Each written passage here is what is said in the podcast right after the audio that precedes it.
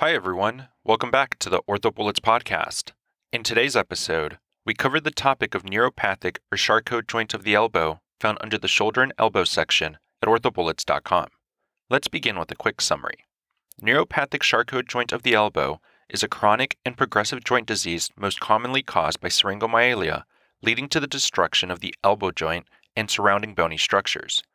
Diagnosis is made with radiographs of the elbow and supplemented with cervical spine MRI to assess for a syrinx. Treatment should be individualized based on the degree of functional limitation and underlying neurological condition. Neurosurgical decompression is indicated in the presence of a syrinx. Now let's get into the episode. In terms of the incidence, this is a very rare condition in the upper extremity, and only about 40 cases have been reported in the literature. In terms of the anatomic location, Charcot joints may develop in the elbow, the shoulder, and the foot and ankle. In terms of the pathophysiology, this involves a syrinx formation. A syrinx formation or a fluid filled cavity occurs in the spinal cord, which causes damage to the decussating fibers of the lateral spinothalamic tract, leading to loss of pain and temperature sensation. The loss of pain and temperature then leads to dissociative anesthesia, in which proprioception and motor function are preserved, but pain and temperature are not. As the syrinx enlarges, damage to the dorsal column and the anterior horn of the spinal cord may lead to areflexia, loss of motor strength, and muscle atrophy. There is then joint destruction. This may involve neurotrauma, which is loss of peripheral sensation and proprioception, which leads to repetitive microtrauma to the joint. There is then poor fine motor control, which generates unnatural pressure on certain joints, leading to additional microtrauma. There may also be neurovascular joint destruction. Remember that neuropathic patients have dysregulated reflexes and desensitized joints that receive significantly greater blood flow. The resulting hyperemia then leads to increased osteoclastic resorption of bone. In terms of the genetics, the molecular biology to keep in mind involves the RANK, RANKL, and OPG triad pathway, which is thought to be involved. Conditions that are associated include orthopedic conditions such as ulnar neuropathy, medical conditions and comorbidities such as syringomyelia, which is the most common etiology of neuropathic arthropathy of the upper extremity. Remember that about 25% of Charcot joints are a result of syringomyelia. Also remember that this is typically monoarticular, with the shoulder being more common than the elbow. There may also be an Arnold-Chiari malformation. This is the most common cause of syringomyelia. Other associated conditions include Hansen's disease or leprosy.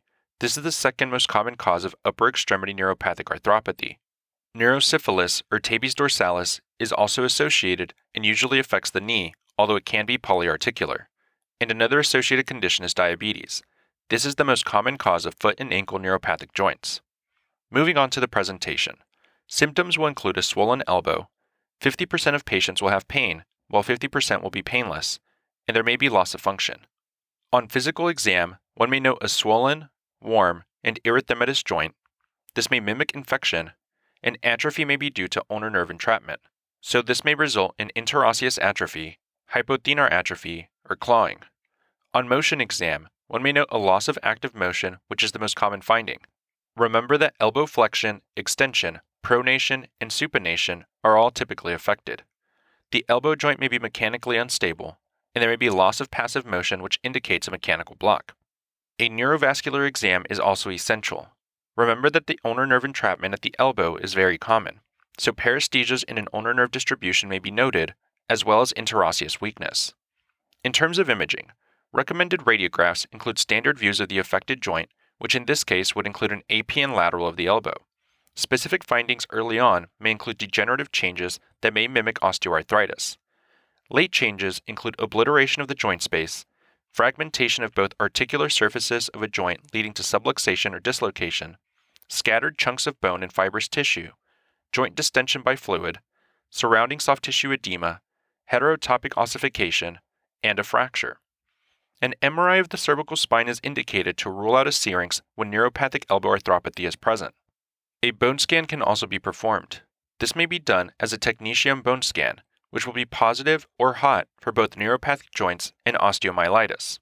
One may also perform an indium white blood cell scan, which will be negative for neuropathic joints but positive for osteomyelitis, so it is helpful to differentiate from osteomyelitis. In terms of other studies, labs may demonstrate an ESR and white blood cell count that can be elevated, making it difficult to differentiate from osteomyelitis. An EMG and nerve conduction study is helpful for confirming ulnar neuropathy associated with the diagnosis.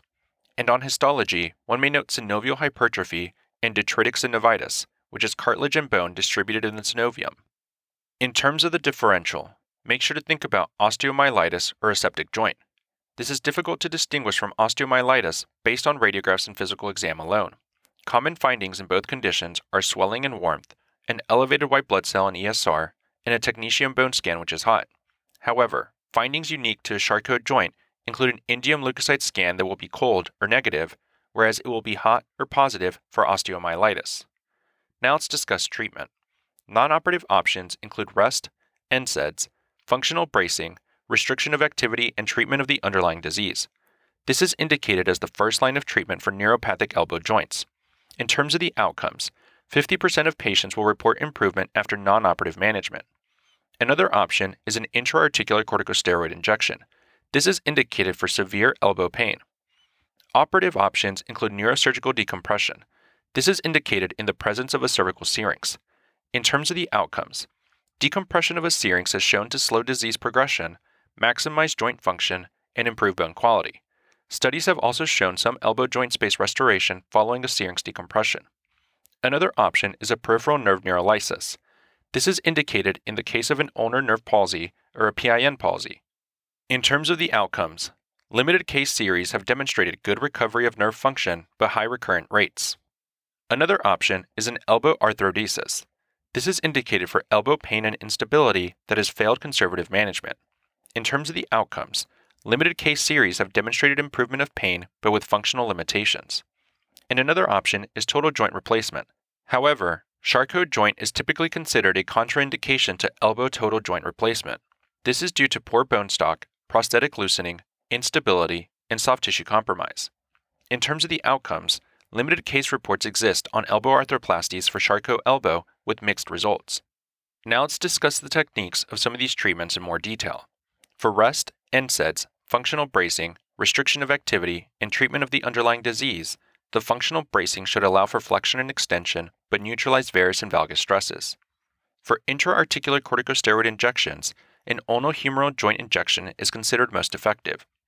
For neurosurgical decompression, the neurosurgical management has been reported to consist of one or more of the following a posterior fossa decompression, craniotomy, syringoperitoneal shunt, or laminectomy. For peripheral nerve neurolysis, a cubital tunnel release must be performed with careful soft tissue dissection due to severely altered anatomy noted in patients with Charcot elbow. And for elbow arthrodesis, the optimal position for most activities is 110 degrees of flexion, whereas 45 to 60 degrees of flexion is optimal for work related activities. A contoured plate fixation is most commonly used to achieve arthrodesis. And lastly, complications related to Charcot joint of the elbow include ulnar nerve entrapment. This is the most common complication of Charcot elbow. Another complication is infection. Risk factors for this include a higher risk with surgical intervention without management of underlying conditions. And another complication is upper extremity DVT. A risk factor for this is any surgical intervention. That's all for this review about neuropathic or Charcot joint of the elbow. We hope that was helpful. This is the OrthoBullets podcast, a daily audio review session from OrthoBullets, the free learning and collaboration community for orthopedic surgery education. As a reminder, you can follow along with these podcast episodes by reviewing the topics directly on orthobullets.com. You can listen to these episodes on the OrthoBullets website or phone app while reading through the topic. If the OrthoBullets podcast has been valuable to you, we'd be thrilled if you consider leaving us a five star rating and writing us a review on Apple Podcasts. It will help us spread the word and increase our discoverability tremendously. Thanks for tuning in. We'll see you all tomorrow, right here on the OrthoBullets podcast.